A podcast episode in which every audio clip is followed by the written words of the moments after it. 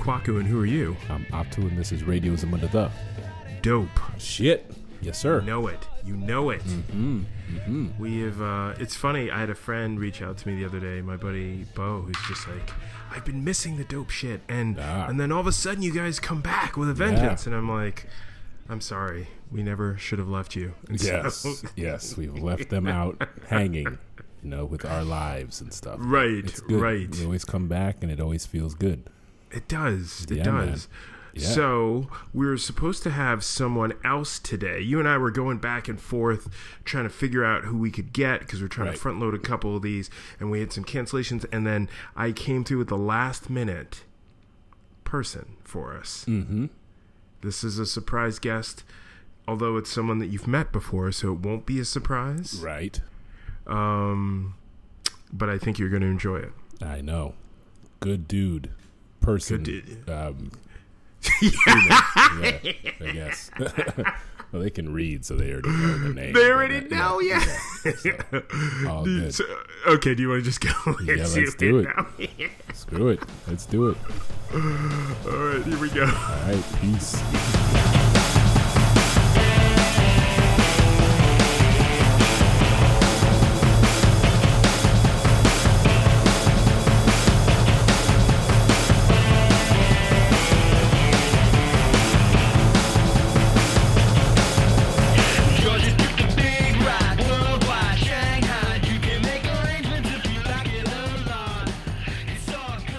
My god, that's that's dope. What's up, dude? I, you, you were you were so convincing. I thought it was shtick. Actually, I know, no. It's really weird. It's really weird. Like I I was just texting him about Beatles and stuff like that, and like I hear your voice and it's like an earworm. I'm like, oh, that's that's my dude Dave Matthews, but nope. That, Yo, funny. what's up, dude? Hey, man, not much, man. Just uh, Shit. you know, somewhere in the middle of the country right now. Oh my god, man! Oh, that's so cool, dude. Yeah. Like you, you've heard me screaming from the crowd like a like a girl for you like a million times. So it's it's cool. I, I have that on tape, dude. I have it on uh, because I was recording you guys uh, when I saw you. Where you guys at Hammerstein and um Oh, okay. Was it Hammerstein or Oh, no? Was no. it uh, no, uh Oh, some no, some at, uh, Roseland or something, Like right? way back at uh, like it was at the uh, Gramercy, I think, right? Is Gramercy. that that's what it was. Okay, yeah, but Yeah. Yeah, yeah. uh you they gave you a solo and i i, li- I you can hear me screaming in mid-range like and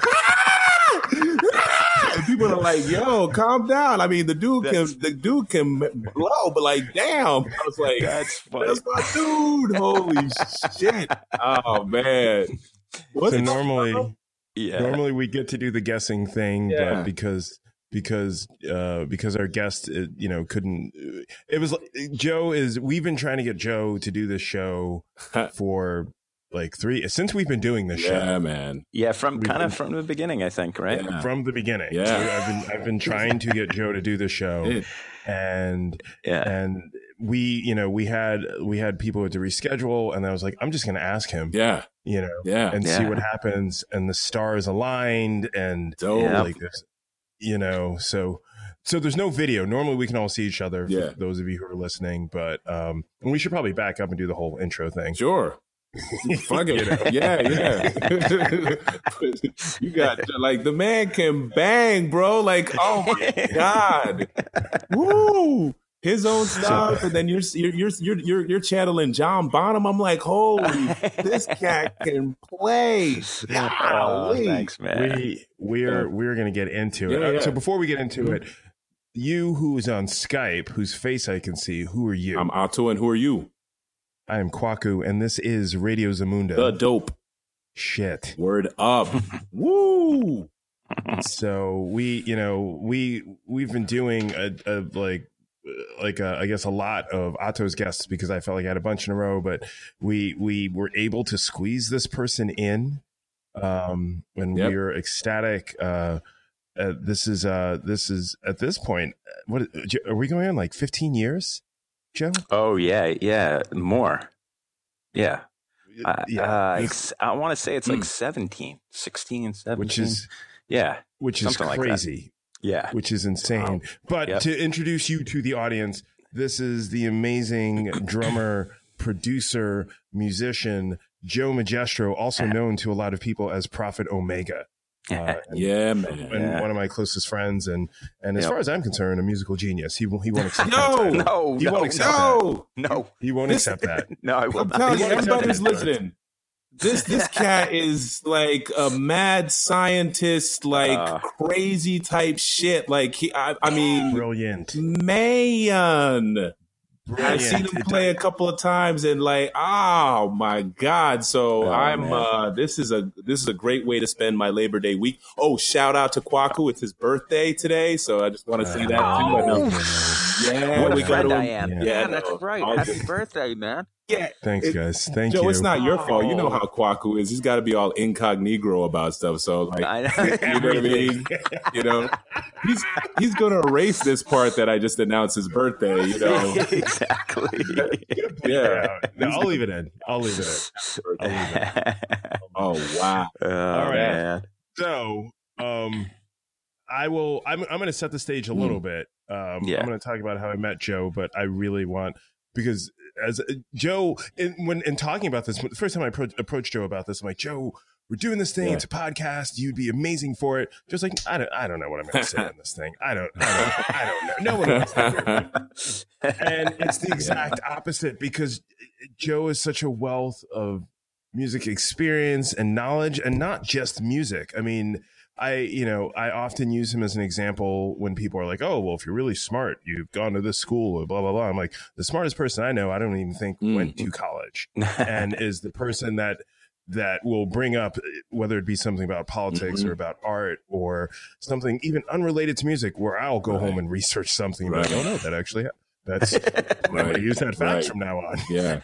you know um so i joe you and i met i'm thinking it was like 2000 it was like it was Two, it was, maybe? was it post 9-11 it was post 9-11 right It, it was pretty close to it. Uh, I think it was. I think it was just post, maybe early 2002. I'm thinking. yes Mid- something like that. Yeah. something like that so Yeah. joe and i had a mutual friend this guy matt strickler who's like uh if you were in new york city around that time or era you knew matt because he was this dude who was just I, I don't even know how to describe it. Matt was one. Of, he was a mover and shaker. He's like one of those guys who was always a guy or two away from someone who's doing something amazing. And Great was, dude. And was great Mm, dude and an mhm. amazing connector. Yep. And and so Matt worked at uh, what studio did Matt work at? The one on- RPM. on, RPM. That's right. Yeah. on 12th Street. Yeah. Yep. City. Killer. Matt, Yeah. Yeah. I mean, like course, you know, Lenny okay. Kravitz, the Foo Fighters, uh, Beastie Boys, like that. That Yeah. place, you know, yeah. place has been around forever. You know. Yeah.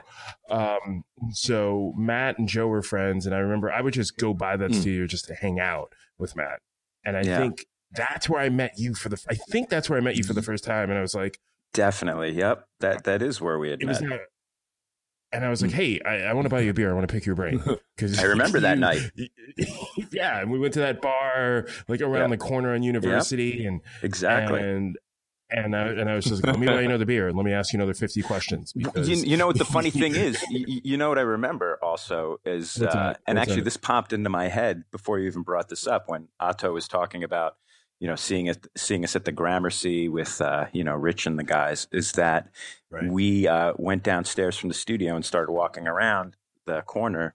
And uh, you were telling me what you were up to, and you wanted to pick my Yeah. brain. And, you had told me, I believe, that you had just opened for Hookah Brown, Oh, which was right. Rich That's Robinson's right. band. And I'm like, no, I don't know That's- about this. And you're like, well, you know the Black Crowes, right? And I'm like, yeah, I mean, I know about them. And I mean, I, I mean, I know. I mean, we had opened for them at one point, like on Amorica, like when Amorica came Right. out. So I mean, I you know, I knew who they were, obviously, but I did, had no idea they'd even split up. And you told me that, and that he had a band. I'm like, oh wow, that's really interesting.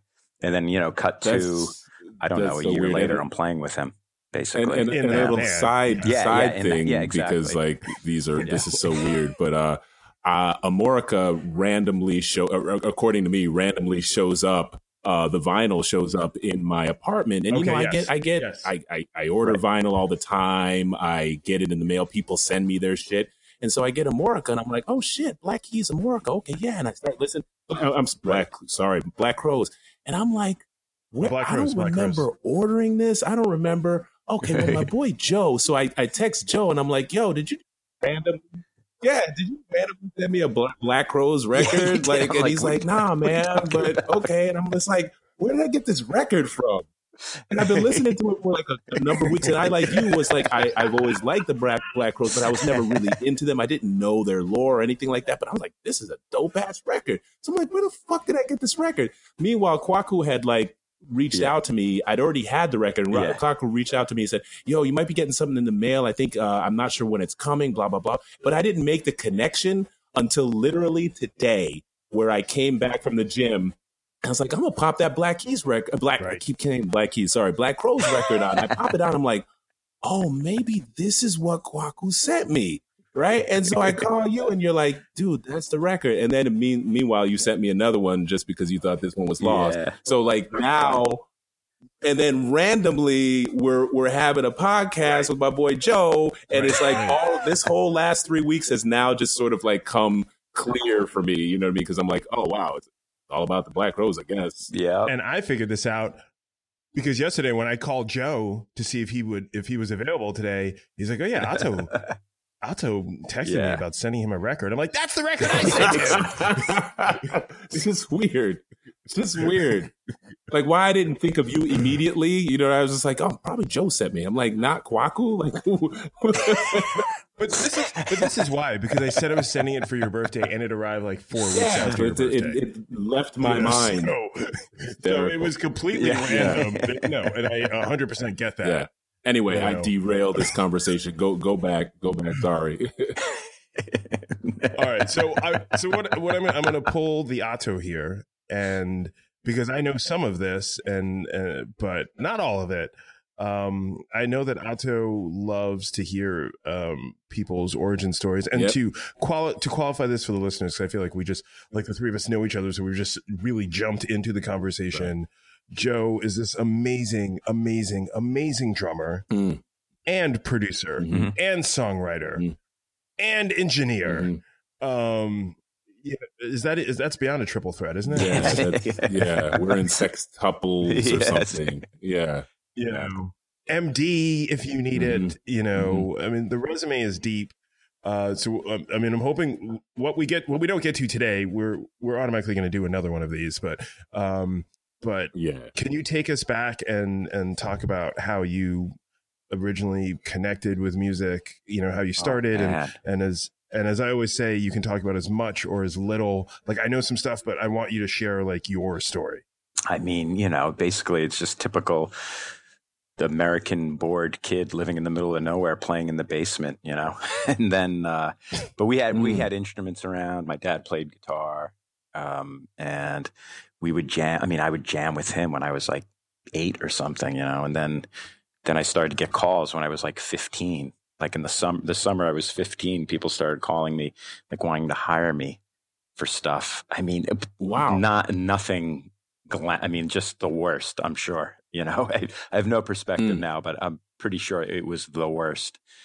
Uh, but you know that that kind of uh, Wait, but where, where was? this? where where was this was in upstate New York, Yeah, kind of in between where Oh, oh pr- yeah. pretty much dead center and in between where the two of you grew up. Basically, I'm in the Hudson Valley, Right.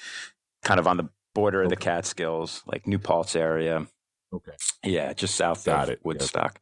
So I mean, there were a lot of kids around there that played, and you know, a lot of those kids from that time on, they've long careers in music. You know, a lot of pretty successful, amazing people. So, uh, so I was around a good crew of people, and then I, you know, a couple things led to another, and a couple people saw me. I mean, the good thing about the Woodstock area it was it was just rich with amazing, amazing people you know, a lot of some of whom had moved up from New York, who would be on big tours and would hang out, and uh, others that were just passing through for a summer.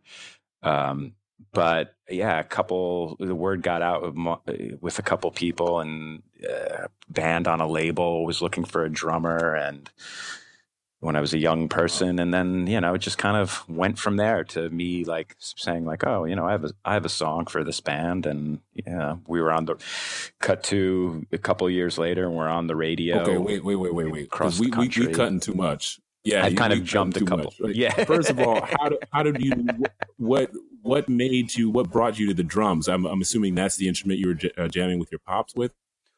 Uh, yeah so exactly so i was uh, we were i would jam on the drums my uncle's kit which Wow. i still have is uh was in the basement so it was there it was the thing that was there and i gravitated towards it and just started banging away um Right. and do you have like brothers and sisters? Were, was there anybody else in the house like at your age that either played or didn't play? Yeah, my younger brother played bass a little, but I mean, there was a three and a half year difference. So we played together a couple times, but not really because by that time, yeah, it's kind of a big age difference Yeah. at that Yeah. time, I feel, you know, because by the time, if you're like, you get your license and you're 16, then your brother's Yeah. 12 and a half, and you're already out playing with other people and playing with all the old people Yeah. like in their 20s. Yeah, no, I. I only ask because I'm always, uh, Yeah. you know, we've had a, a number of guests on at this point, and it's always, you know, there's one person or one child, you know, if we're talking about the discovery in the ch- childhood, there's one child that gravitated towards the bass, and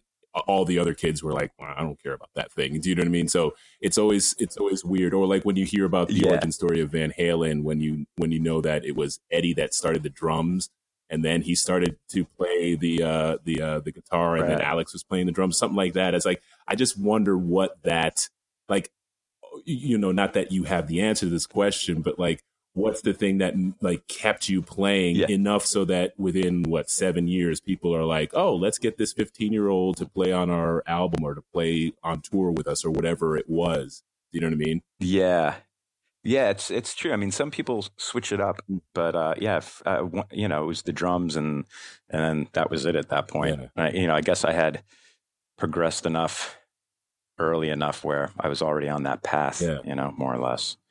So um, yeah, that's right because you know i've been playing this damn guitar for almost like 15 years no ain't nobody asked me to tour with them you know what i mean so there's like a there's that, uh. that thing that I'm trying to, you know, that natural abilities, you know what I mean? Because I and I've seen you play enough where I mean, obviously now we're I'm talking Yeah. about somebody who has played and lives in his instrument now. So it's like the the amazing thing about anybody Yeah. who's a, a who's a professional who has mastered something or is on their way to mastering it, whatever you want to say, is like there's just like when, when watching you play, Right. it's it's almost like you're not even trying. Do you know what I mean? It's almost like you're so you're, you have such Yeah. a feel that there's some drummers that that look like you know they're tense and they're doing it and it sounds great, but you just look like the, you're barely Yeah. holding on to them damn sticks. It's just like you're just boom, ba, rat-tat-tat, boom, Yeah.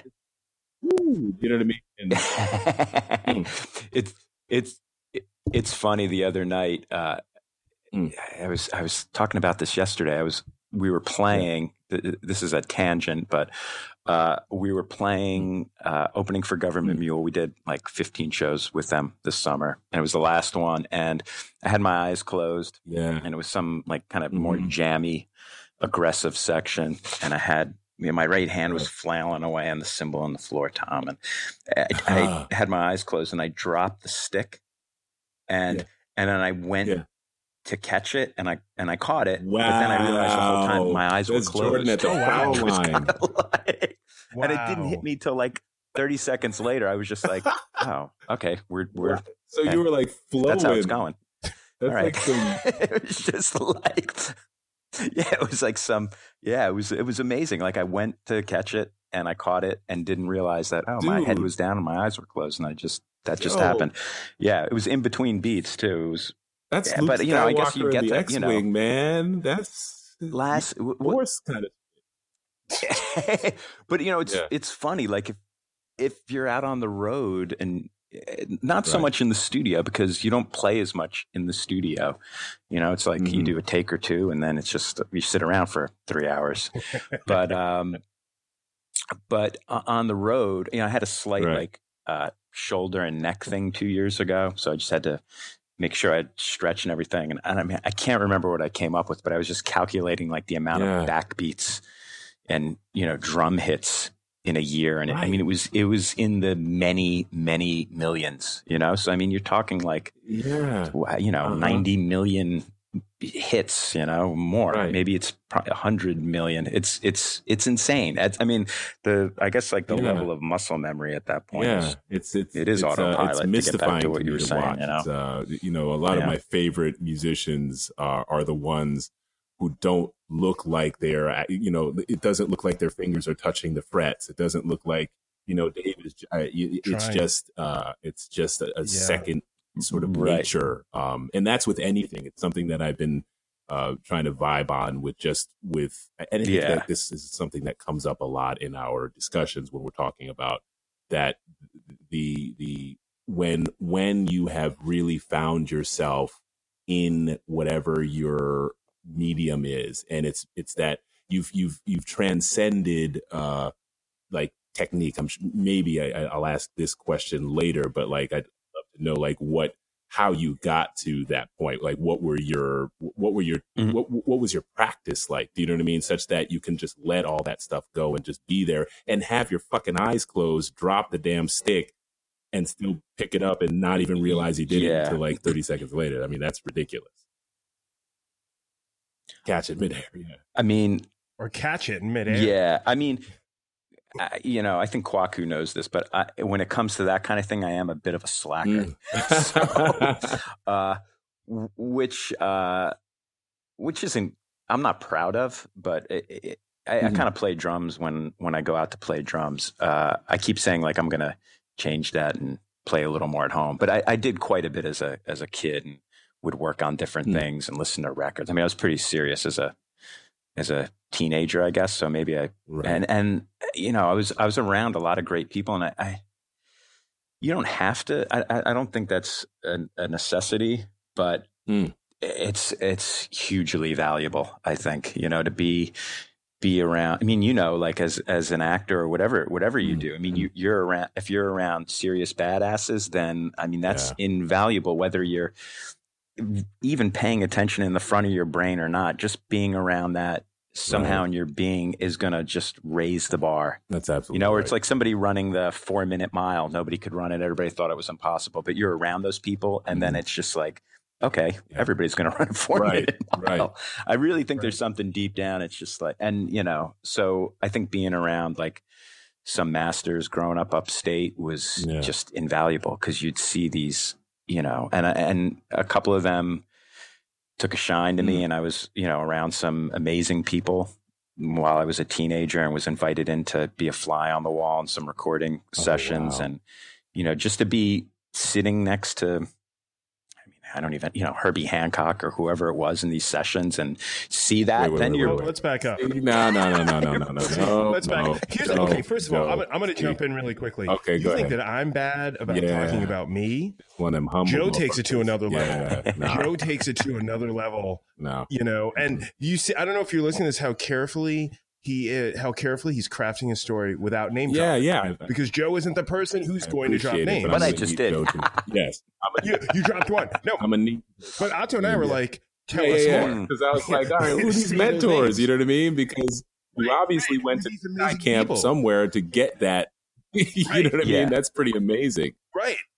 Yeah, I mean, well, you know, I was I was uh, friends with you know these local musicians. We had little groups together, and uh, it ended up that uh, new kid moved to town, and we started playing with him. And his dad was in it was uh, Jimmy Garrison. It's Matt Garrison. Mm. Jimmy Garrison was his dad, who was in the John Coltrane Quartet. Yes. was the bass player, and uh, he had moved over from Europe, and uh, so I got a call. It's like, yeah, we're going to rehearse at uh, Jack DeJohnette's house, who's you know who was one of my favorite drummers, Yeah. and I had no idea he even lived in the area. Damn. So yeah, and we just we would go to his house and play, and he would invite me to you know rehearsals, some rehearsals Mhm. that they were doing with various groups, and a recording session or two, and jam session that he had with other heavyweights in the basement, Wow. and you know you would just see these people, and it was like, okay, well that's what. You know, if you're a teenager and you're seeing that, it's like, well, that's what people do. Yeah. I mean, I knew. I mean, it, it- it made an impression on me. Like, like, oh crap, this is this is some serious right, shit. right. But you know, on, on another level, it's, it wasn't like it, when you're sitting in front of it, Yeah. it's it just becomes more more of a reality. Right. I think you know, as opposed to like some unattainable thing. And obviously, the level of talent doesn't mean is tremendous with guys like that. So uh, not everybody can attain that, but yeah, anyway, it was it was an invaluable lesson and And, and was your pop professional? And for oh, go ahead. well? Oh, I'm sorry. I Was lost your you, pop a professional musician as well, or? Oh, okay. No, he wasn't. You know, he would he would he would do some gigs when he was a teenager, but uh, kind of early on. Uh, I, I guess he started working at IBM when he was 18, and he was like doing. He was like in the lab at I in the lab at IBM and would do programming and various kind of like team management thing for God knows whatever whatever they were doing in there at that time. so yeah, but he, but he still played all the time. So we'd we'd play. My grandfather played a bunch of different instruments. So yeah, just, that's you know what.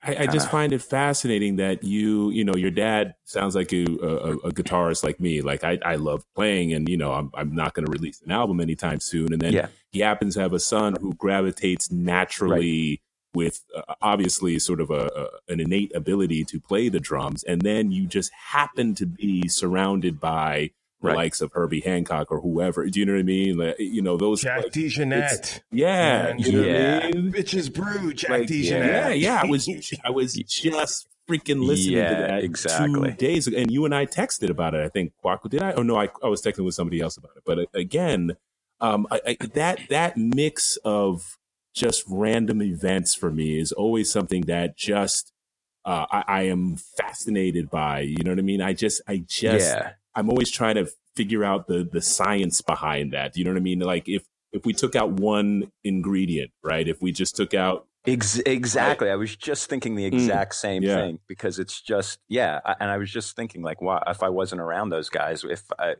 would I have gotten to the point where I was 18 and just thoroughly bored Right. and move on to something else, which which I think could have Right. happened. Yeah. You know, because I did I did actually quit for a while when I was like 17 or so, just like frustrated and like uh, you know I wanted to play with a good Yeah. band, and I even though there were different individuals that were talented, I was just like, this is terrible. I can't do this.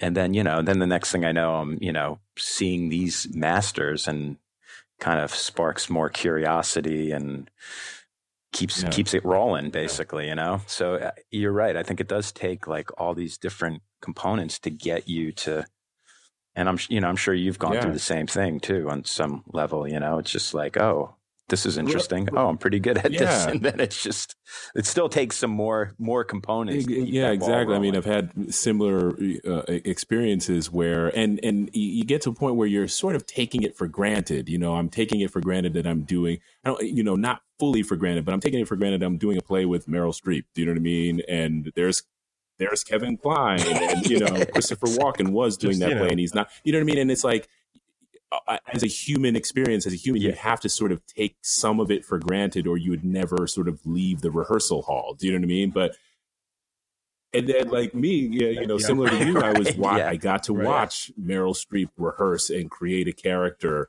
and also lead an ensemble. Well, it was her Yeah. piece, but an ensemble sort of like huge play, and go, oh, not only is there an obvious talent there, but she knows how to lead a, uh you know a group of theater people to tell this story. She knows how to be the actual uh, uh the you know the, the top billing uh, Exactly. component of this. But like, and it sounds like you got that exact training, which is uh yeah, that's I mean you can go to NYU all day long, but you know it sounds like you got that without having to pay for it. Yeah, I mean, exactly. It's you know it was invaluable, and you know, and uh, you know, still to this day, I've been you know lucky enough. You know, the guys with the Crows, Rich, or you know, did playing percussion with those guys for a little while, and you know, Yeah, you definitely take it for granted. You know, I'm just you know I'm friends with those guys now, so you Right. you, you know, in a way, it's just you really take it for granted, I guess. yeah, But, yeah.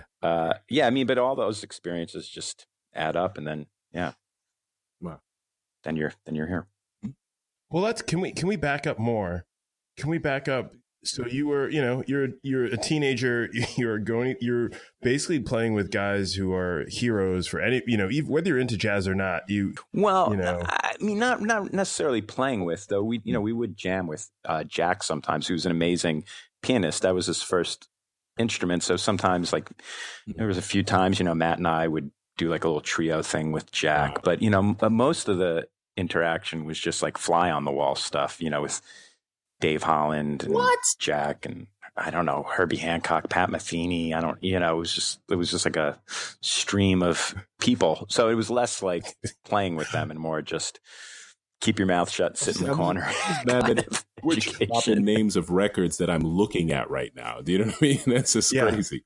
and the and the irony of this for me, like Joe was that person for me, Yeah, yeah. where I'm like, hey, well, oh, this is what you're doing. All right, do, you know, Yeah. what? Well, how do you do this, or how do you do? You know, all right. So I, I'm gonna, sorry, I'm gonna, Yeah. I'm gonna, I'm gonna. No, you don't have to apologize at all because all of this is gold. Like, in fact, I've known Joe this long, and every time we go down this road, I'll hear a little bit more.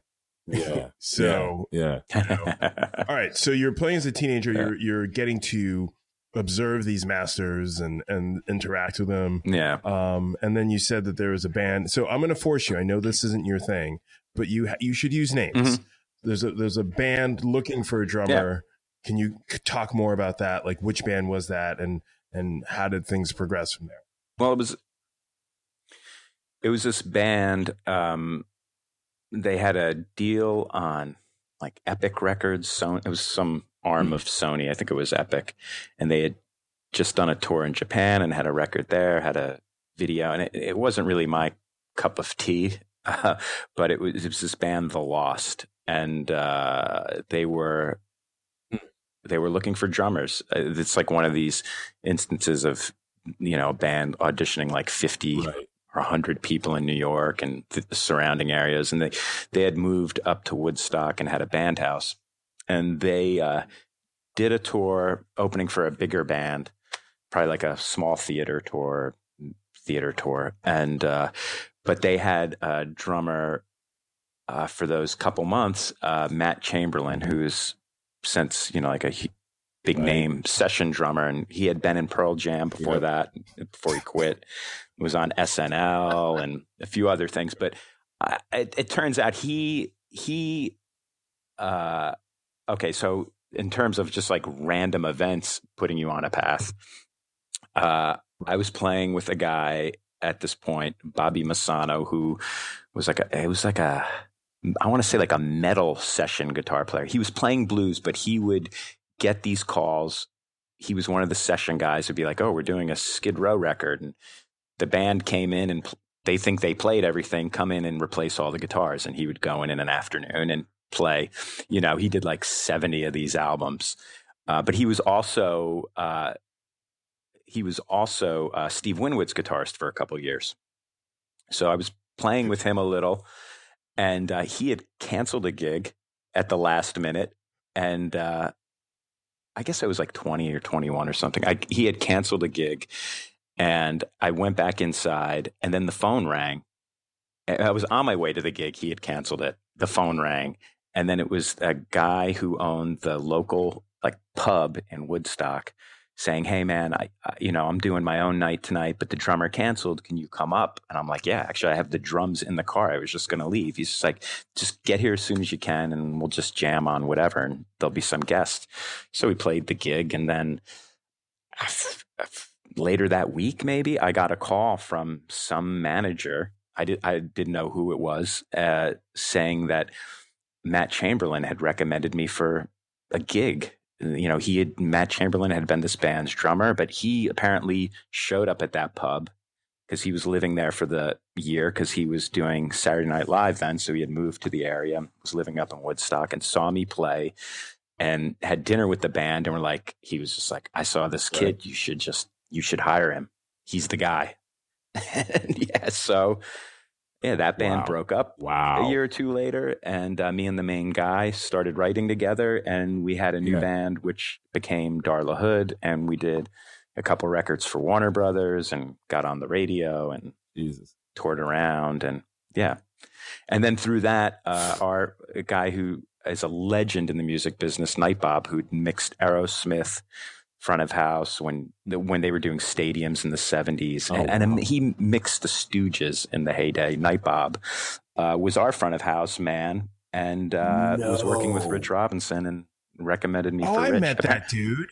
yeah you had met nite bob uh, Yeah. one of our new york shows at some point Yeah. yeah so uh, and that's how i you know fell in with the crew i'm currently with many years ago but yeah, Bob had been recommending Man. me to Rich for years. Like, you're wasting your time. Call Joe Magistro. That's what he kept saying. Okay. By the way, Right. You you dude, you tell like you drum, just lay back, easy, but like, damn, you know, like, Uh, there's, there's, and there's a dude, whole- whole seriously. section in here. uh, sorry, Joe qu- just completely glossed over. This is why Joe didn't want to do this podcast because he knew I would do this to him. right. Tell me I'm wrong, right? well, I'm not sure what you're. Get, I'm not sure what He's you're getting at, but I'm sure cat, you're right. bro. Because you you you did not talk about your PO experience at all. Oh yeah, went no, I didn't. actually. Directly to like Rich and Well, the it- Crowes. It's funny. It's almost. I think in my brain that's like some kind of like crazy tangent. You know. Uh, No, but it but it's all. Con- I mean, at least from uh, the perspective of someone who's known you, that's like it's Yeah. all all of it's connected. All right, so I'm gonna back up, Otto. I think you need some time to react to like the Steve Winwood, M- Matt Chamberlain.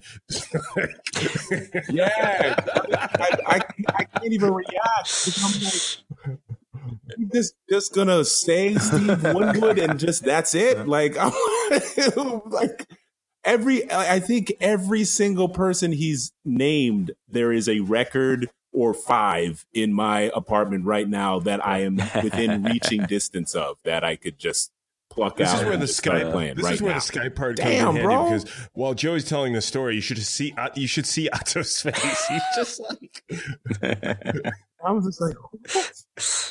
This on a humble, like I, I, I really respect that, but that, that's some humble ass shit. He's like, yeah, you know, well, you know that wasn't me. Winwood That was the other guy. yeah, So, I was playing with his guitar. Yeah. Yeah. yeah, so, yeah, yeah, yeah. Okay, and so I'm gonna I'm gonna tee you up a little bit here. So in between Yeah. Darlahood, when Darla, because when Darlahood ended, and Yeah. you were living in Bushwick. That's Around when I met you. Yeah, around, Right. around 2000. That's that's when I Hmm. met you, and you know, Right. and and so like Joe will be like, "Oh, I'm playing the show. You should come watch." You know, and there there are a few drummers like this where you go see a band where you can just literally Right. watch the drummer the entire time, no matter what else is happening, and be Yeah. thoroughly entertained All right. There there are a few i mean not that there are a Yeah. few drummers that are good or whatever but just be just be mesmerized by what they're doing and get a sense of how it's tying everything together and even get a sense of their personality which is something Otto you picked up on like the sort of um the ease Mhm. uh um where you Yeah. where, where you feel that within the music which is something that Joe has in spades. I mean, and I Mm. mean, he's on tour now, so I know Right. we're really jumping ahead. But if you get a chance to uh, see Magpie Salute in a city near you, you Magpie- absolutely need to. Oof. And and Yeah, those are exactly, exactly. Yeah. Jesus, it, no, no, sorry. Yes. you're you're It's a good my crew. thought. Yeah. You're finishing my thought. Yeah. So I meet you around like 2002. Yeah. What were you doing at this point? You're living in Bushwick. It was a going on with you? transition period. It was uh, the dark years. uh, yeah, you know, it was it was pretty cool actually. But you know, it was you know when you're in a band for a while and it falls apart, there was a there was a for me at least there was just like okay, well, what's next? And it- so I uh, moved down uh, to New York from upstate, and uh, you know, I was playing around town a little and kind of fooling around with some music in the in the loft that we were me and a couple of other people were sharing. And uh and that's yeah that's when i met you and then our mutual friend uh the studio manager from rpm matt strickler heard some of these things. And i started playing with uh people who we also had in common uh the band Wooden from upstate, and That's I, right. Matt Strickler was working with those guys, and Yep, they had a couple different drummers, um, all very good. And I, so I would fill in with them occasionally because these other guys were busy, and we'd go upstate. And you did a couple of those trips too. We'd Yep. get in a van and head upstate and spend the weekend up there. And but one of those drives, music. yeah, exactly. And you know, uh, Strickler, he was he was kind of on the hustle then, in a Mhm. good way. And he was just like, "Oh, you're doing some music. Let me hear some music." I'm like, "Nah, man." You know, just like little sketches and stuff. Let me hear the music, man. He just kept. I mean, you know, Strickler. He was he, he could be pushy, but do it in a charming way and, and Exactly. kind of endearing. Mm. So I played it to him, played some of it for him on one of those van rides. And he's just like, "Oh shit, man, you gotta let me, you gotta let me have some of this." I'm like, "Yeah, but don't play it for anybody." Which, of course, that's exactly what he did. So I, you know, I was just just promise me you will not play it for anybody. This isn't done. It's just I don't, you know. He's like, yeah, yeah, yeah. yeah. I'm not going to play it for anybody. So then, I, I went I went out on the road. Uh, it was um, it was with a f- mutual friend, but it's Kate from the or a mutual friend. It was a friend that, that I had, and I put this band together. But it was Kate from the B 52s who lived in Woodstock. So she was doing she Yep. she was doing. Uh, she did an album, The Lost Songs of Lennon and McCartney. So it would be these various songs that Lennon and McCartney had written for other artists that the Beatles never recorded.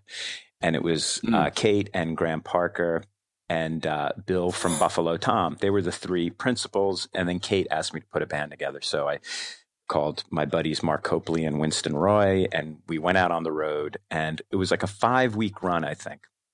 And Uh-huh. as I was in the airport at the end of the five week run, uh, I get a call from Matt Strickler. It's a, as I'm getting on the plane. I remember this, and he's just like, "Hey, man, um, got a minute?" I'm like, "Yeah, I'm getting on the plane." He's like, "So I played your music for my cousin." I'm like, "Okay, all right." And he's like, "Yeah," and you know, Matt's cousin was a DJ at little, like little groovy bars, but they, it- Yeah, but it was not just like a bar thing. It was usually like a happening or a, an event. Um, so he played it and like some some music supervisor heard it and went up to him. Um, but it, the guy was aware of matt's cousin. They knew each other. Right. he's like what's this? What are you playing? And so matt's telling me he's like yeah man so uh, I knew you were going to be back tomorrow, so I set up a meeting. I'm like, a meeting? Like, what the fuck are you talking about? Uh-huh. Like, he went from please don't play it to a meeting. Yeah. Uh, but Can I sign Anyway, you up was- on this deal? yeah, Uh, so they, they don't be mad. were- it- it- this this guy was uh, involved in the production of a TV pilot. We went to this office in Chelsea the next day after I, the day after I landed, Uh-huh. and uh, they were just moving in. It was just chaos. It was boxes and just interns running around, and it was a disaster. And we went into this guy's office, and he's telling us about this TV pilot and that it got picked up, and it's all it's going to be a huge show. And I'm just like, yeah, right, whatever, man. Uh-huh. But anyway, it, it was the show that became Queer Eye for the Straight Guy, oh shit! and this guy loved this track that he had heard. One track in particular of mine that he had focused on, yeah. and it had gone on for like a year. I think they were going to do a soundtrack album. They weren't going to do a soundtrack album. This was Right. going to happen. This wasn't going to happen. I guess really it was probably only a few months. It was less than a year, but somehow, uh, I think they wanted to do a thing where they were like discovering new music or it was unknown artists. But then it had rapidly the show had gotten to a level fairly quickly where that that idea was jettisoned and it was just just platinum selling artists. Yeah. So I had given up. I was just like, whatever, this isn't going to happen. But Strickler, to his defense or to his credit, Credit. went yeah. after it like a like a like a pit bull. right. Uh, Yeah. and uh, was just like, you got to play this, you got to put this in there. And, and again, they had told him like, forget it, it's not going to happen. It's Right. you know, it's going to be all these huge artists. Sure. And the president of Capitol uh, Capitol Records had decided to put out the soundtrack album, and then the president heard my stuff, and then the next thing we knew, we got a call that they wanted to fly me and Strickler out to L.A. to have a meeting. so, which which ended up going like we like what you're doing and Yeah. you know maybe you do remix some stuff for us which i'm not an engineer I'm Yeah, like, yeah. remix uh, but you know meanwhile i'm in the meeting like yeah sure whatever yeah, whatever and um but they wanted to hear my own songs. They, they were like, "We're kind of curious to hear what your songs are." Right. And I'm like, "Yeah, I'll just write some things and throw it together." And that's what I did. And you know, they released an album eventually, which is the Prophet Omega thing. That was like my alter ego. That was the way to have it be, uh, I guess, a solo project without committing to it personally. Right. Give it another name. You know, this. Yeah. So uh, You are a humble motherfucker, man. God damn. Right? You know. some contextual Yeah. stuff. So, so, uh, Matt deserves a tremendous ar- amount of credit for making this Right. happen, Mhm. Especially with Joe being very adamant about Right. don't play this for anyone. yeah, And you know, the the the really funny thing about this is that, and Joe and I will joke about this all the time. Like, Uh-huh. if you've ever seen Curb Your Enthusiasm, Joe is Larry David, Oh yeah. Matt is Jeff Garlin. Got you. Got you. And Got so, just like Uh, you know, what you're not getting is like Yeah. the back and forth Yeah. while all of this is going on. Yeah. Where it's true. Joe's just like, "What the fuck, man?" Yeah. It's true. It's true. oh man. I'm just like, ah, I don't know. yeah. You know, That's and hysterical. Matt, Yeah. Matt's like, "What the fuck? What do you mean you don't want to do this? What's wrong with you?" Yeah. Yeah. Yeah. Ah, it's not really Uh, me. I don't know. That's amazing. Amazing. Yeah. Jesus, dude. Yeah. Oh, it's, I, I, I, don't- I don't, I don't, even, I don't even know what to say, or I, uh, yeah, And I think I think I'm Yeah, not sure a- if I've played you PO stuff. I, I keep threatening to do that, but I knew that Yeah. I wanted him on the podcast, and so I wanted you to discover it after hearing this, as opposed to Oh, I'm I'm already going to like. Is it on Tidal? Is it on Spotify? Can I get it on uh, vinyl? Like I'm already, I, I'm already clicking on my phone. No, there's Okay. no vinyl. I know that. Uh, yeah. As for the rest of it, Yeah, no, I'll, I'll get. yeah, probably. But yeah, album number. Yeah. No, both albums Um, are I'll get Aren't it. both albums up? yeah, they should. You know, we're should we're both be- about yeah, 45 minutes out. in this conversation, and I know that if I call Joe, he'll be like, "Well, you know, it's uh, it's an okay album. It's uh, I mean, if you really want to listen to it, um, maybe I can find it somewhere. I, I you know, I can't remember what the title of it." yeah, I mean they're they're on iTunes and streaming Wow. somewhere. Yeah, I can't guarantee where they're. Got you, got you. Yeah, they're out there. See? They're out there. Yeah. Yeah. Okay. Yeah. Yeah. Yeah. Your This is Joe where I get it from, worse by the than way. you, I don't know if dude. you're and that's saying a lot. Because I'm like, Yeah, I got you. No respect. You but know, that's but that's the level of It's- it's- talent that he has. right? Yeah. It's it's always amazing because that talk the most shit are usually the shittiest at what they Wow. do. You know what I mean? The person who's like, "Well, it's not perfect. I don't know." Blah blah blah. Yeah.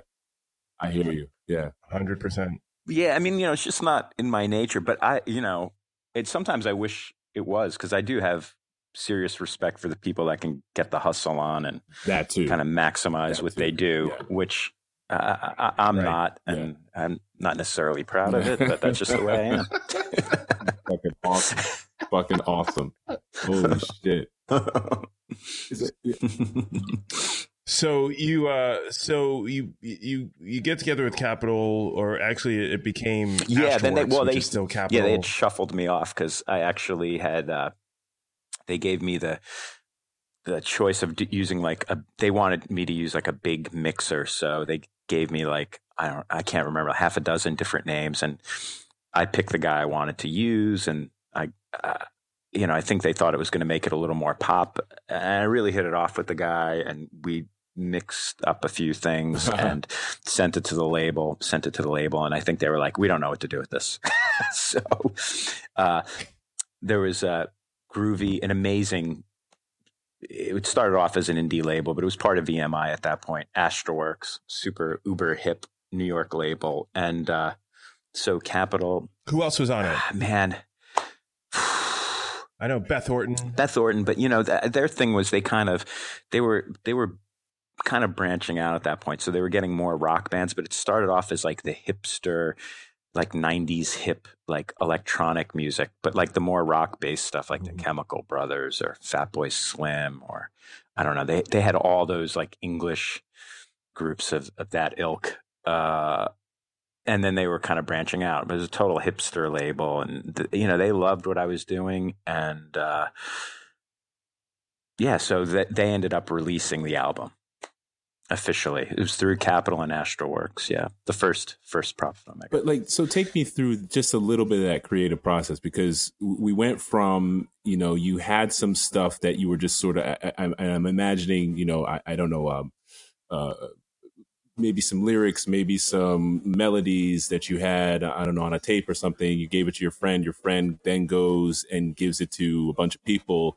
and then that somehow turns into the the the uh, the genesis of Prophet Omega, or was something else? Yeah, you know, and and yeah, and some of those things, and uh, actually, you know, eh, Kwaku and I were tight enough at this point where, you know, Kwaku, you probably had CDs of like those early things. And I mean, I know you, Oh, like the earlier. yeah, I know you did, and you know, some of those things were actually on the album. Really, I mean, the beginnings of them, you know, I might have put overdubbed a guitar or something, but the it was you know, I guess in this day and age, you know, with computers and whatnot, you don't have to worry about only having eight or 24 tracks. You can take that idea and it actually just becomes what the final product is. So, the, yeah, so yeah, some of those early things were actually on that first Prophet Omega album. So, uh, but but but you know, it was it was it was liberating in a way. The first album, I think, I kind of uh, shied away from. It, it, it's a little more like regimented in a way, a little less like my like. I, I think when I play drums, there's like a freedom to it in a, in a way, even if it's uh, even if I'm playing a part, there's kind of like a looseness or a freedom to it, and I think it was like a a counter reaction to that. I, I think it was liberating in a way. It's like, okay, I'm not going to play drums. I'm gonna. This is more going to be about these little. And I didn't even set out for them to be songs. It was like s- snippets of songs and little musical vignettes or whatever. And it and it. Uh, I specifically wasn't like being the drummer on it. You know, it was some of it was looped stuff and different things, and I'm playing guitar and a shitty little amp and a, you know, in that an apartment in New York, and I was just recording all that stuff, and I moved upstate to finish it, but it was very much a homemade thing, uh, with the exception of the mixing of two thirds of it, uh, which was just you know an enormous expenditure. and the guy did a, a- you know, he's a fabulous mixer and, and a, an amazing guy. What but was his name again? uh, Stephen Fitzmaurice. And uh, yeah, he's a big English mixer and, and producer. I mean, he's done huge records, Depeche Mode records and stuff. Um, and is a super du- cool dude and knows, you know, a, a lot about music, has super cool taste. And uh, Right. yeah. So, I mean, he did an amazing job, but basically, what he was given was just very homemade, a very homemade Right, concoction. Right. Um, yeah. And, And, you, and you said something about. Oh, go ahead. Sorry. no, that's it. No. Right. You, you said something about Prophet Omega sort of uh, not being, um, I'm getting this wrong, not being your identity, or you could sort of like in the same way that uh, you, you oh, um, let's let's say the Beatles did Sergeant Pepper, right? And so they like this is like a fictional band of the Beatles, and so they could sort of branch out in ways that weren't expected of the Beatles of old, Mm. right? Is that is that what you were suggesting with Prophet Omega? Yeah. Uh, yes. Sort of. and, but also, you know, I was never a fan of, uh, you know, the solo artists. I mean, Hmm. I, I think, and this is kind of a stereotype, but I think when a band has, and I thought this then too, if a band has like a person's name, Mhm. it kind of pigeonholes it into a thing. And I think if it's not like singer songwriter kind of thing, Uh-huh. if something sounds like it, it I don't, I, I just think it's cooler if something has a band name. Gotcha. And I don't know why that Uh-huh. is. It's just kind of, I feel like it leaves the listener's mind open to more possibilities than the Mm. Joe Magistro Right. album. It's just Oh, like see what you're saying. big big deal. Who cares? You know, that's where my Okay. brain goes. So, um, and when I was thinking of doing a band before the Prophet Omega thing, just to jam on some ideas with friends, and uh, there's a good friend of mine, Carl Adamai, who uh, I grew up with upstate. He was he was one of the older people I would play with, but he was like, you know, he's probably 24 or something, and just a monster musician, Mhm. big inspiration. And uh, he, I had these little things that ended up leading to the Prophet Omega stuff. They'd be like a little little Mm. groove and a little riff, and I was doing a thing with flying in Ah. like found audio and crazy snippets of audio. Like one one thing was, uh, I think one of them made the album. The first Prophet Omega album is like a little minute or two interlude, but Uh-huh. I was getting uh, RF interference when I'd plug an amp in in Bushwick. So there was Oh, somebody on like a CB radio talking to somebody Mhm. else on a CB radio in the neighborhood, and it was the most mundane chatter. Be like, "Hey, what are you doing? I'm Yeah. watching TV over here. Oh, watching so cool. TV." You know, just get all this stuff, and I Man. I would just start tracking it. I was just I I was so fascinated by it, and I had some other things. So I would take some of this uh, spoken word Uh-huh. things that I that I had had that had been floating around on cassettes from the '90s, and uh, some of this other stuff Oh wow. that I would pick up on RF, and I would do a groove, and th- that would be the verse. Would just be this spoken Right. word thing. Would kind of I would support it with like a song structure, basically. And uh, one of them was uh, an old s- lunatic. Alks, I'm assuming alcoholic, but I'm not positive. Uh-huh. Uh, preacher from Tennessee, uh, which was Prophet Omega Mm. His name was Prophet Omega, and it was hilarious. And I had heard this stuff from 10 years before, more than 10 years before. And that would go around like different roadie communities and musician communities, and these cassettes would go Yeah. around. And I had flown some of that stuff into some of these little riffs that I thought nobody would ever hear. Yeah. And my friend Carl Adamai was just like, man, you, Yeah. if you get this band off the ground, because I'd asked Carl to do it with me, he's like, you should call it Prophet Omega. That's a great name. Like, that's amazing. Yeah. So I would start writing on the these little CDRs I'd burn, Prophet Omega, Amazing. when I was giving them out to uh, Matt Strickler. And when it got to Capitol, actually, they were already referring to it as Prophet Omega. So it kind of, it wasn't, it, it, it just kind of took on its own thing. I'm like, well, it's Prophet Omega now, and that's way better than my name. So, yeah. So what would you what would let, let's say the capitol thing never happened, right? So you I- I'm just Yeah. so eh, but you still have these strains of ideas, you you still have these flourishes, musical flourishes as I as it seems that it's happened you're describing it. What would it be Yeah. what do you think it would have been had it not because it seemed like the and correct me if I'm wrong, the uh the driving force behind Prophet Omega was you sitting at that meeting being like, Yeah, I got some stuff. Oh shit, I go go record some stuff now. You know what I mean? Right. And so Yeah. that maybe colored what Prophet Omega essentially became, but would it have been something different if it was a down if you'd gone down a different path? Do you know what I mean? Yeah, Yeah. I mean, it might maybe it just would have stayed in the apartment. You know, I don't, I don't, I don't really know. Uh, maybe I would have been more. I, I could also have been more inclined to, you know, do it with other people and and bring some song ideas and start some little collective, maybe, as opposed to doing like, uh, you know, it was very much a one man album. So, uh, and maybe it would have not gone down that road.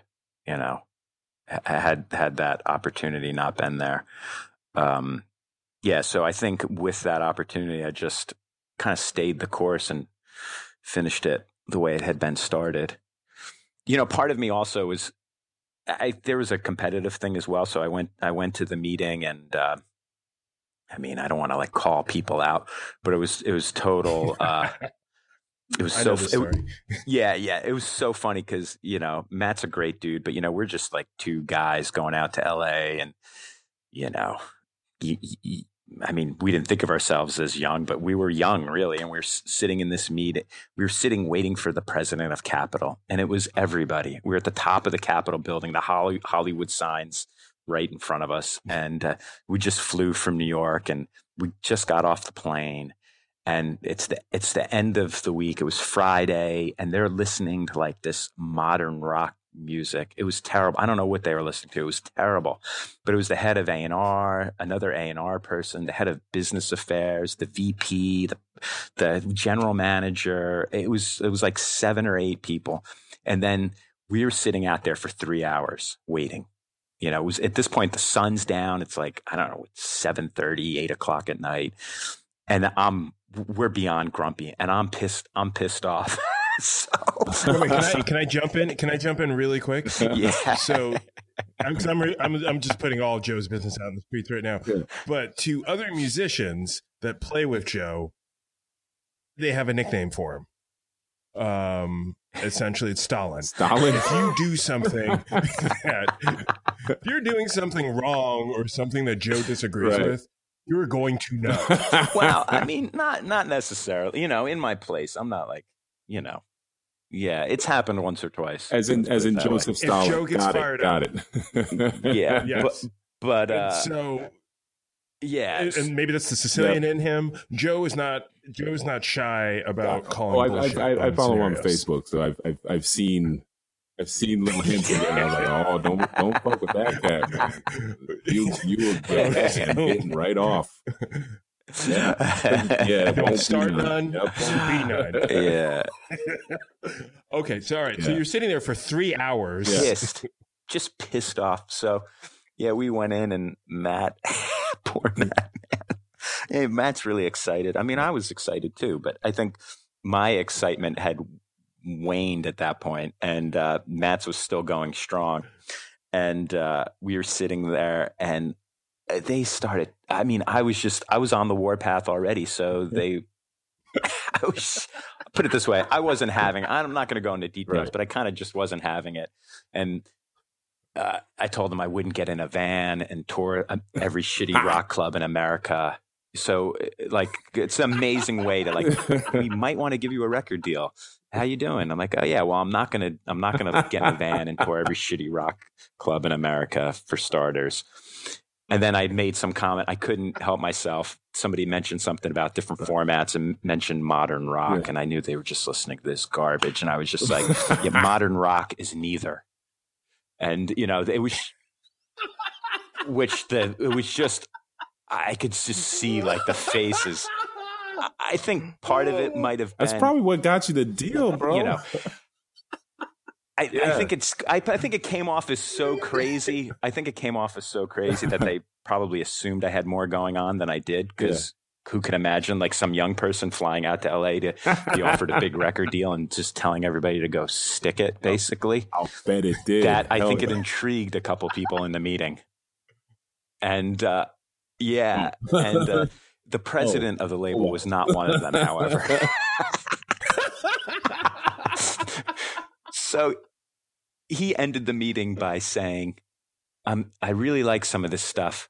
You come, Oh, you know, come come see us Yeah. again if you get it together. And I was like, get it together, you motherfucker. So that was it. I just went back and I finished a couple things and sent it off. And uh, basically the general manager of the Oh, label wow. signed me then, was so psyched with everything. So we kind of went around the president. And uh, so anyway, the, your point, um, to get back to your your point or question from before, I think also part of like, yeah, would I've done that record? Probably Mm. not, because I think I was Mm. I left that meeting so fired Right. up that I was just like, I'm just going to finish what I have and screw this guy, man. I'm going to finish it and somebody's going to put it out and that's it. Yeah. So, and, and I I, th- I feel like even though I'm not a musician, I, I hate this question, but I haven't heard Prophet Omega. So what would you say it is? What kind of music is it? man, I don't, I just, it's kind of, It, I mean, the, the, the second I- album's more rock than the first. Gotcha. Let's put it that way. But I, you know, it's, uh, I, there are riffs, Mhm. there's some vocals, you know, and I, I, I I, it it is an interesting cross between um uh there's like a, there's an element of Beck uh in there there is there is yeah, I got el- that in there's some. That's what I got in some reviews. Yeah, I got Beck a couple times for sure. there's a little Radiohead but it's also very 70s ish um to I mean and to be perfectly blunt like the last group that I was in we were basically like all right how did he do this? Like that that was like the roadmap for the stuff that we did. That sounds nothing like prophet omega but like the process of writing songs in that way because you know we're joe's talking about being a one-man band. You can be a one-man band and then there's an engineer that you work with and then there's maybe a producer who comes in and gives you thoughts and then you know so you have these other people that you're bouncing ideas off of. Joe was literally this guy who went into a room and played all of those roles for himself. So if you can imagine writing a script and being the person who edits it and also the person who acts it you know uh, you know who acts out like a principal role within it but without the without the the reality or the gravity of getting feedback from other people. That's the thing that always blew me away about his process because I get to a point where I, you know I'll send you stuff and I'm like I don't even know if this sounds good anymore because I've gotten so deep into this and his ability to be able to maintain his sense of what his vision of what and I'm assuming Joe Yeah. his vision of what he wants to do and having it be consistent throughout the album but not formulaic Yeah. and and that that P- that first album was that what 2003 2004 No. when did that come out Mm, It, it actually came out in 2006, I think. Yeah. but, But the it was- music was, but it- around before then Yeah, and it was you know it, that you got hung up in label land. I think originally it was supposed to be out in 2005 at some point earlier in 2005, Right. but it actually came out you know like a year and change later. Yeah, yeah, but the genesis of When it was definitely around like 2003 or four for sure. when that album came out it, it like it there's stuff that that's on that album that Mhm. pop people are doing now Got it. as far as how they craft music and it was that futuristic or that sort of you know like the found audio thing people have done it but just the sound Mhm. of it was Mhm. so incredibly fucking different from what you were hearing that there's this level of like well how is this even possible Right. like you know like you tell that story about hearing jimi hendrix Yeah. sitting in a car and be like what is that Yeah. like, that's how i felt when i heard this i was like i'm sorry that's that this is joe Uh huh. Uh huh. Yeah. You know, lowering expectations helps. I'm totally doing that people are like i need to yes so yeah. obviously i'm not a fan yeah, exactly. Oh yeah, and I guess you, you you kind of answered the question for me because I was like, oh, did Joe like Prince this? Was he, are you you're playing all the instru- when you're recording? Are you playing all the instruments? it's like yeah, it's, it's like remedial Prince. Got it. and and so what what room are you in? Right? Are you are you in a studio? And I'm I'm assuming there's a mixing board, and then there's like uh, a bunch of instruments sitting around that you've you've plugged in, and you're just sort of I mean, to, to even call it a room is a stretch for the first for the first album. I mean, it was right. I mean, Kwaku, you you were at the ranch. I was in like this bungalow. yeah yeah cabin yeah yeah. I mean, it was uh, minuscule. I had two two little rooms, and I, you know, I'd put an amp on, and I'd put a mic in the other room for some kind of ambient sound, and uh, I mean, it was the rooms were minuscule. Uh, this, you know, the second album, it was it was in a house, and it was kind of cool to get drum sounds and stuff. So it was a little more. It was a little more of an airy, natural sound, and and the vibe of the album's a little more natural uh, and the, on the second album, which which I preferred to be frank. But you know, I prefer the second one. It's more me. Yeah, those, those are the things that uh, uh, they fascinate me. You know, uh, Kwaku always hears me say that you know music musicians to me are like alchemists. You know what I mean? So when you tell me it was a small room, and then well, I got this other room, and I'm I'm getting good drum sounds and like all that stuff, the mic placement and what amp you used and what guitar and where you were and what the temperature of the humidity of the thing was that made you pick the uh, the stomp box that you used on like Yeah. that to me is I, I- it looks like magic to me. I'm like, well, how, what, well, how did you do this? So when you say something like Beck, that's another, you know, he's one of my favorite artists, and I go, what? I don't understand half the shit he does. You know what I mean? I don't like his lyrics. I, I don't fucking know. What he's Yeah. talking, you know what I mean? But I'm, it- it's it's compelling, and I go, and to me, I try to analog it to my own creative stuff. With I've written uh, plays and screenplays before. I've I've acted, but there's something about music where it's like and, and for, forgive my pedestrianness about this, but it's like, Mm. do you hear a melody? Do you, eh, you, you know, you say you you hear a lyric, and then suddenly that takes you on a path, like a sonic path, where you're like, oh, I'm gonna record in this cabin here, or, I mean, I'm sure it's a combination of a Well, of things. I mean, the, the space uh, for, for me is just w- what what is at hand. w- Usually, where I'm living, you know what I mean, and then that'll dictate, limit that palette sonically, which you know is going to kind of give the sound a sound, I guess, because you're just going to deal with mm-hmm. what your what your brain deems like. Oh, okay, this this sounds cool. This is working for what we have, you know. And and you know, I just got at house last year and you know now we're now i'm in a basement so it's it's a total different reality uh you know like dry drum sounds and i know you guys have had cat call me cat on so we are we've been doing music and as Kwaku knows, no nobody's heard this music. So uh, we started recording new songs in the basement, but now it's dictate. It's a whole different sound and a whole different vibe going on. So eh, that's going to dictate what whatever we end up putting out is going to sound like, and we'll probably I might even re-record one or two things.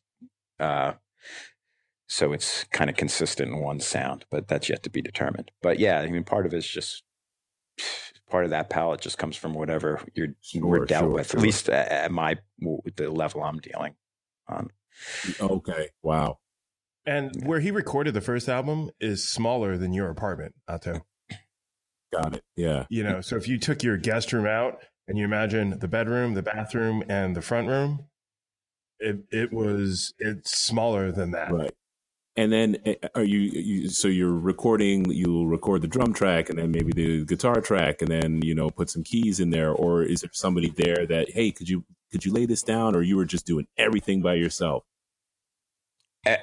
Everything um you know sometimes i would uh it depends you know Uh, sometimes i'd put down a scratch with like a scratch vocal maybe i had a couple lyrics and a melody and would put that maybe i'd loop myself maybe Mm-hmm. for like reference to play the acoustic guitar to and then maybe build the track around that just Mhm. as like a starting point or um with my voice acoustic guitar and a little Right. reference rhythm and then put drums on and then start building or you know it's funny with some of this uh so cat and i are cat has call me cat i have prophet omega our thing is gene gene. This is us writing songs together. And, and some of these you know we I, I- I didn't want it to be mm. eh, neither of us wanted it to be like so regimented time wise some of these songs. So it's don't i don't want to do it to a click. I want it to breathe. So we had a song already. Right. and this is i mean this is it's kind of mm. crazy. Like if you were there it's just like what's going on is this are, are they making music now what's go- is this you know Right, is, is this happening now or is this like some Yeah. kind of exercise but um i just have the song in my head Right. and this is so this is so funny. There was one that we were, had put down a couple months ago, Cat and myself, and it shifts to a different part at the end, and it, the tempo kind of picks up a little, and it goes to double time. And she she was in the Mm. room, and we both had the song going in our head. So I was just playing drums to nothing. I was Right. just I had the song in my head, and I started it and we were in the same place in our heads with in the song, you know, and I would go to a verse and a chorus and a verse and a chorus. Wow. And then I was looking at her when it got to the last chorus for like when we were going to switch just to make sure we were on Uh-huh. the same page. So it was almost like we were jamming telepathically. I mean, it's ridiculous. And we both nodded Yeah, at each like other some- like, No. go to double time here. And I did it. And then you listen back, it's just drums. Yeah. So yeah, That's, and then we put the song down and it sounds organic it sounds like people doing it you know but yeah.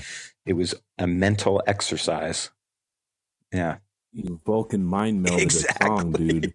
And- and- yeah, dude. And, and- and by the way, "Call Me Cat" is uh, is an original, almost pretty much an original uh, uh, Radio Zamundi guest who came on. Yes. uh, right it was yeah, one of the she's like first right third or fourth or fifth guest Yeah. or something like that. So Yeah. she's an OG, and I Yeah. want to give a shout out to her. she's Yeah. fantastic musician. I've seen her play, and it's like, what is she doing? So yeah, I exactly. th- so you two making music together is already exciting me. I'm like, I don't I don't even know what I don't know what that even means, but wow. Yeah. So, Oh no, it sounds good. yeah, I, well, It, Yeah. I mean, I'm not Matt Strickler Yeah. in a variety of ways, but so Joe's been like, "Don't play this for anybody," so I don't play it for anybody.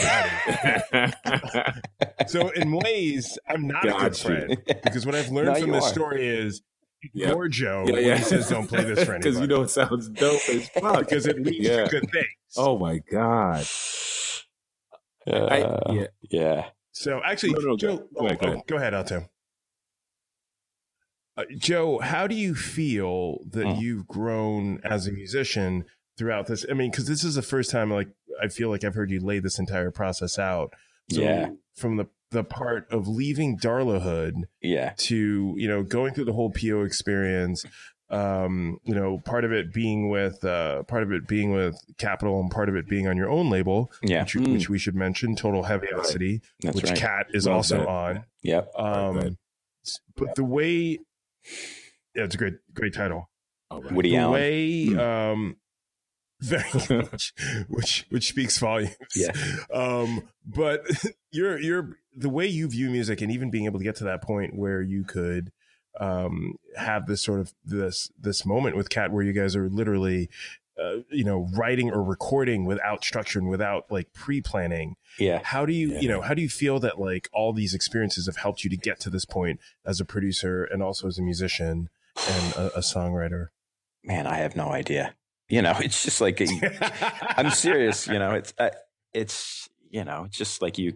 It's just accumulated experiences, and you just do it. You know what I mean? Like I have no.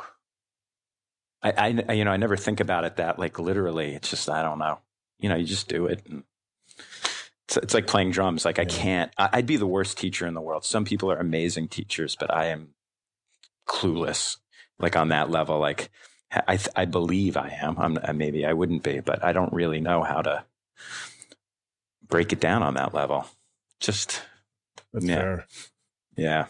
No that's and that's like an incredibly tough question too like how have you grown as a person spiritually and mentally Yeah. through all of the I mean, just just a little bit I'm getting. It just it just sounds just purely organic. It's it just sounds again like, uh, you you know, you just add water and some you know some fertilizer for for Joe, and suddenly Ex- he's doing this. You know what I mean? Some- again, I'm going back some to that- water, some fertilizer, and then you know uh, three billion years of evolution. exactly. a drum kit. You know, it's uh, you know that is that's always something that just is uh it's fascinating to me because I I I don't there's no way to quantify there's no way to sort of you know uh, again remove one of those factors remove I don't know Capitol Records or remove the fact that you lived in upstate New York if you lived in Schenectady like me like like Yeah. all Right. of those things I go so then what would we have gotten Do you know what I mean and uh I don't know Yeah, it's true. you know it's uh, yeah, wow. Because again, Yeah. I seen you So- play, bro, and I'm just like the guy. It's like I mean, eh, whoever's out there, if Magpie Salute is in your town, first of all, go see him. Uh, go just for Joe, Yeah. but like It's a good- everybody it's on that stage is a Uh. monster, and you're gonna get oh my god! But like you again, like you said this earlier, Kwaku, and you know I'm gonna blow Joe up a little bit. Like you could just go for Joe. You could like not watch anybody else on that stage. You should, but and you just watch this cat on his kit, and you're like, what's he doing? Like he's a, he like you some there's a, there's a part of it. It's like you look like Yeah. a guy who just happened to be in the building and walked up and go, "Hey, can I play these drums?" And they were like, "Okay, cool." And then Exact- you just just bashed them, and you're like, "God damn, who is this dude?" You know, it's crazy stuff. Oh, and sometimes you, you play a little. Like, I love when sometimes in in some in the so, Uh. things that I've seen, sometimes you'll like lay back in the cut even more, and it's just like it's just hot. You know what I mean? It's just like it, it's it, it's it's also yes uh, uh, uh, attention I- I'm probably yes. killing him at this point, but like it's also like an economy of tones. Like you know, sometimes you won't play as much as other people will play. Like it'll just be like ka ta ta ta boom, and then you'll let that you'll just let that sit, and then Yeah. you'll come in with a ta ta ta ta ta ta ta pa, and you're like, oh, this Yeah. cat is talking. Look, uh, Kwaku and I are West Africans. We, you know, we invented the talking drums. Yeah. So I'm like, "God, telling me some shit. Oh boy, like so. drums speak to us. Oh man. Ah. So anyway, sorry, I just went off on a tangent, but I just gotta say, this is I'm fanboying the fuck out of you right now, man. Like, God, guy, No, like, like shit. Oh, Anyway, It's oh, thanks, man. Yeah. all right. So, this, and we, I, I, we always say this, and I even told Joe, like, hey, this is not going to be the only time you're on here because right, there's so yeah. much. Like, we haven't even really gotten into the whole Mhm. like how you got to play with the Black Crowes and and all of that. We're just going into Magpie Salute. Um, but I know that we, you know, I, I know that we have a fixed time today. Yeah. In which th- we can cover stuff, so we're going. We have to do another. one. Yeah. we have to Let's do another do one of these Yeah. but before Yeah, yeah. before we go um currently and uh, to be honest i'm not even sure when we're posting this because i never know when we're going to post stuff Right. but currently Yeah. you Right, are right, right. on you're, you're on the road with um with the magpie salute for people who don't know that is you Yep. that is uh, uh rich robinson Yep. From the black crowes mark ford from the black Yeah. crowes Sven as Pipien well. from the Um, Black Crowes. Yes. Um, and Matt, what's what's your keyboard Matt player's name? He's Slocum. fantastic. Also, Matt Slocum. yeah, Sloke. oh yeah. I'm- did you see Sloke? Was, Yeah. was Sloke at the gig that uh, that uh, Otto Yes, at the, at the Gramercy. Is he the cat with the? He has like a No, he goatee, I think, or like no, no. but he- you, oh, but you saw him ahead. play, uh, and then you also saw us uh, with Rich Rich's solo thing, and and Slocum was in that as well. So you've seen Slocum a couple Yeah. times, yeah. Yeah. Total was badass. He's, he's Yeah. like Yeah. he played with like Yeah. Colonel Bruce Hampton and the Aquarium Rescue Unit. Yeah. Like I the mean, new the just- new Ma, the John McLaughlin just did like a Mahavishnu anniversary album, so Slocum's on that. I mean, he's a- yeah, Oh. and Oh, I've just been hip to that stuff too. Oh, yeah, cool. and uh, and then you know John Hogg, who Kwaku John you know Hogg, from who when you- you, opened for Hookah Brown, so you know John. So yeah, full circle. The guy who was like Shit. the guy who was singing for Rich's original group, where I was just like, "Oh, we just did this thing and we're hot shit." Yeah. That is not what I said to Joe at all. he is the singer. He is the singer in the band, um, and he's Nigerian as well. He's Nigerian. Yeah, Oh shit. Yeah. Okay. yep. His his right. mom was Nigerian and his dad Swedish, and he grew up in London. Yeah, Man, that cat can Yeah. load. And then, Yeah. and then when you guys Yeah. do Zeppelin covers, I mean, uh, Kwaku knows how I feel Yeah. about Zeppelin. So, like, yeah. Does not like it at all. Oh my god. That's another reason, you know, I love like Magpie Salute. What you guys put out is is incredible. And then you'll go to some Stones and Zeppelin, and I am dying. And Yeah, and and and, face Yeah. and, and not easy Yes. Zeppelin too. Oh, what did you? I remember texting you No, because you did one of my. Oh, I don't know if it was Night Flight. It might have been Night Flight Oh, where. no. What did we do? I can't remember what it was, but I re- yeah, ten years gone. Yeah. You guys do some real Yeah. like out Zeppelin stuff. yeah, yeah. Yeah, you do like deep Yeah. Zeppelin stuff where I'm like, oh Yeah. shit, like you just do Yeah, my whole guys. childhood there too. So, oh yeah, yeah, yeah, yeah. I mean, any drummer who can make me think of John Bonham and go, oh, that cat is that cat is that cat is bringing it. Like. John, that's one of my favorite drummers on ever. You know what I mean? Woo!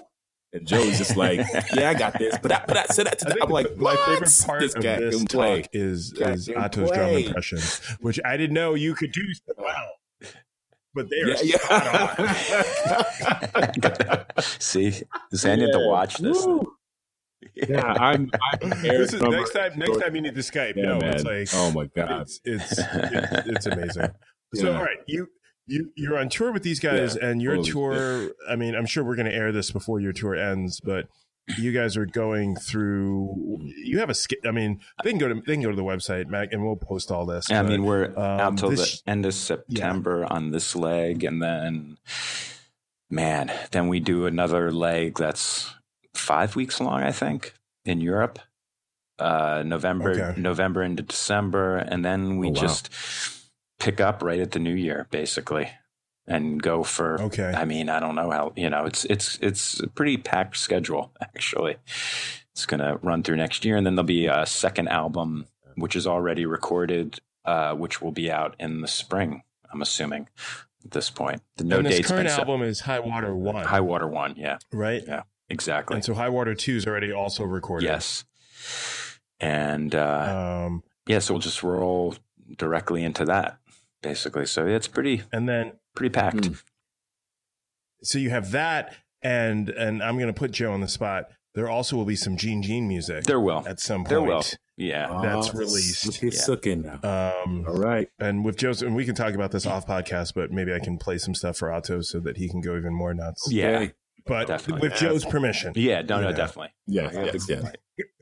And I probably I won't play for anybody else. Right? Wink, Yeah. nudge. Um, Oh man. yeah. I, I yeah, we we need to we need to do more of this. Um, but I I, I cannot say this enough. Thank you for Nah, man. making time because I know that you're out right now, and and when you have an off day, I'm sure there's other things you'd rather be doing than um, talking to two guys on the phone for an hour. No, it was it was a blast. Yeah, man. Yeah, it was cool. Um, Otto, did you have other other thoughts, other questions? I don't. I you need to send me some music. That's all. That's I, I don't have any thoughts. Okay. Or questions. yeah, I'm we just should do that. Okay. I just want- this it never happened. Normally, Otto's the guy who has the vinyl yeah. already, or people come in and bring Yeah. him the vinyl and whiskey. This has never occurred that that it's like Mm-mm. that I'm holding. I mean, you're gonna get. I'm gonna send you stuff. to Yeah. You know. But yeah, Nice. but you know. Yeah. Um. Cool. With that being said, um, who are you? I'm Otto, and who are you? I am Kwaku, and who have we had the distinct pleasure of of of talking to and just just being blown away by not only life stories but also musical uh, ability and just overall personality. That would be Joe Magistro.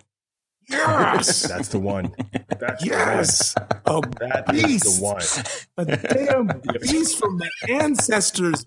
Beast like just drumming, just beast mode, motherfucker. You know. I'm like, I hear his drumming. I'm like, "Yeah, yeah, you know what I'm saying? Fucking Joe. oh So, man. yeah, that's what I got. Yeah. Yeah, Okay, that's it. That's it. deep in the the bones. That's, that's I need oh to man. work out real quick. Oh man. God damn, he's talking to my grandfather with them drums. God. Uh, Ooh. guys. Yeah. Okay, well I can't really add anything to that. So Can't Yeah, top that. man. Oh, um exactly Yes, it's just sir. like that's that's definitely the mic chart Yeah. moment um J- joe thank you for for sharing with us Oh, today and i can't wait for the next time um and uh Yeah, like a- I, I i guess that and oh i'm sorry those of you that listen Yeah. thank you for listening i always Dude. forget to mention that but peace, thank you. everybody. Peace, Joe. Thank yeah. you so thanks, much, guys. man. All right. See you.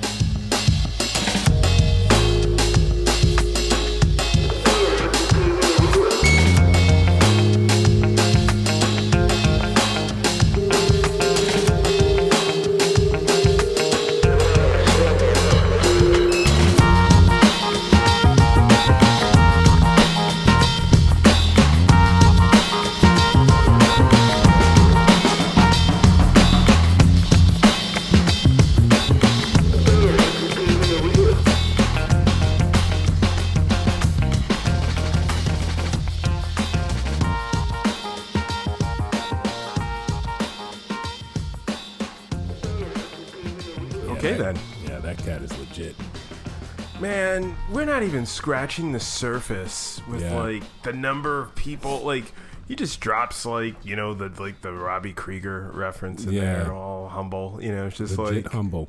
But I mean, it's like all those names, but he is one of those names. You know what I mean? exactly, He's- he's, uh, exactly. yeah, it's uh, it's nice to know humble people, but you know, um, uh, he is he's a beast of a drummer. I think maybe I said that four or five, six times, but Mus- music wise, it's like he's he's a he's incredible and uh, fantastic to watch on stage. And I've done that a bunch of times, and then I Mm-hmm. you know, and I'm I'm I've seen him again. You know what I mean? Right, right. Uh, where did I just see him? Uh, not I was about to say Bowery Ballroom, but Was it uh, Gr- Gramercy? Where, where did they play? Or City Winery? No, no. Uh, damn it. I don't know. Irving? Not Irving. I'm just gonna name every yeah, yeah, just venue. go, yeah, which you've probably also line. played at. But uh, anyway, uh, again, he was uh, he was just out. He's just an out of this world drummer, and like I said a bunch of times, it's like he doesn't look like he's doing anything. He looks like he just walked up on stage and was like, "Hey, uh, anybody playing this kit?" And they were like, "Yeah, go ahead, Any- kid." Anybody sitting here? Yeah, Can I- anybody sitting You mind if I? Can I just? this is cool, right? I can just, Yeah, yeah. Oh, look, look at these sticks. It is uh, amazing, amazing the, drummer. The the only the only thing I think that surpasses that, I mean, and his humility is, and you haven't. I don't know if you've had as much of an opportunity to do this, but when you hang with him, Yeah. outside of music, Yeah. it is. It's even more pleasurable than watching him play. Yeah, and and I'm biased. I'm like I'm going on 15 years of knowing him. You know what I mean? But but it's beyond that because it's it's beyond like just my opinion. Whenever I introduce him to someone, mm-hmm. I see that same sort of magic occur. right, right, right, know? right. And you know, I've and I, I'm not sure if you've had this experience, but I've played with a lot of drummers, and some mm-hmm. drummers are just like, "Oh, I play the drums, Right. and that's what I do." Right. You know, I mm-hmm. hit things with sticks, and I do that Yeah. well. But that's Yeah. that is how I see my my craft Right. and he's one of those he's one of those exceptions and i know a couple of these guys that is a drummer but is also a musician and understands how songs are supposed Mm, to work beyond his part Sure, sure. Yeah. which yeah. which is what makes him a great producer Yeah. Good play, Kwaku. Well done. Well uh, Yeah. well struck, sir. Well That was a curveball. Yeah, That was a curveball. good. Yeah, yeah. you know That, Um, that that that dude, I want him to be my friend. I think he is. I think he likes me, so we're good. I no he normally it's me that's saying this but yes yes yeah, I saw him I- uh, backstage. I was like, "Hey, man," and he was like, "Hey, buddy." I was like, "Oh, yes, yes, We're I'm buddies. Good, good, good. We're good."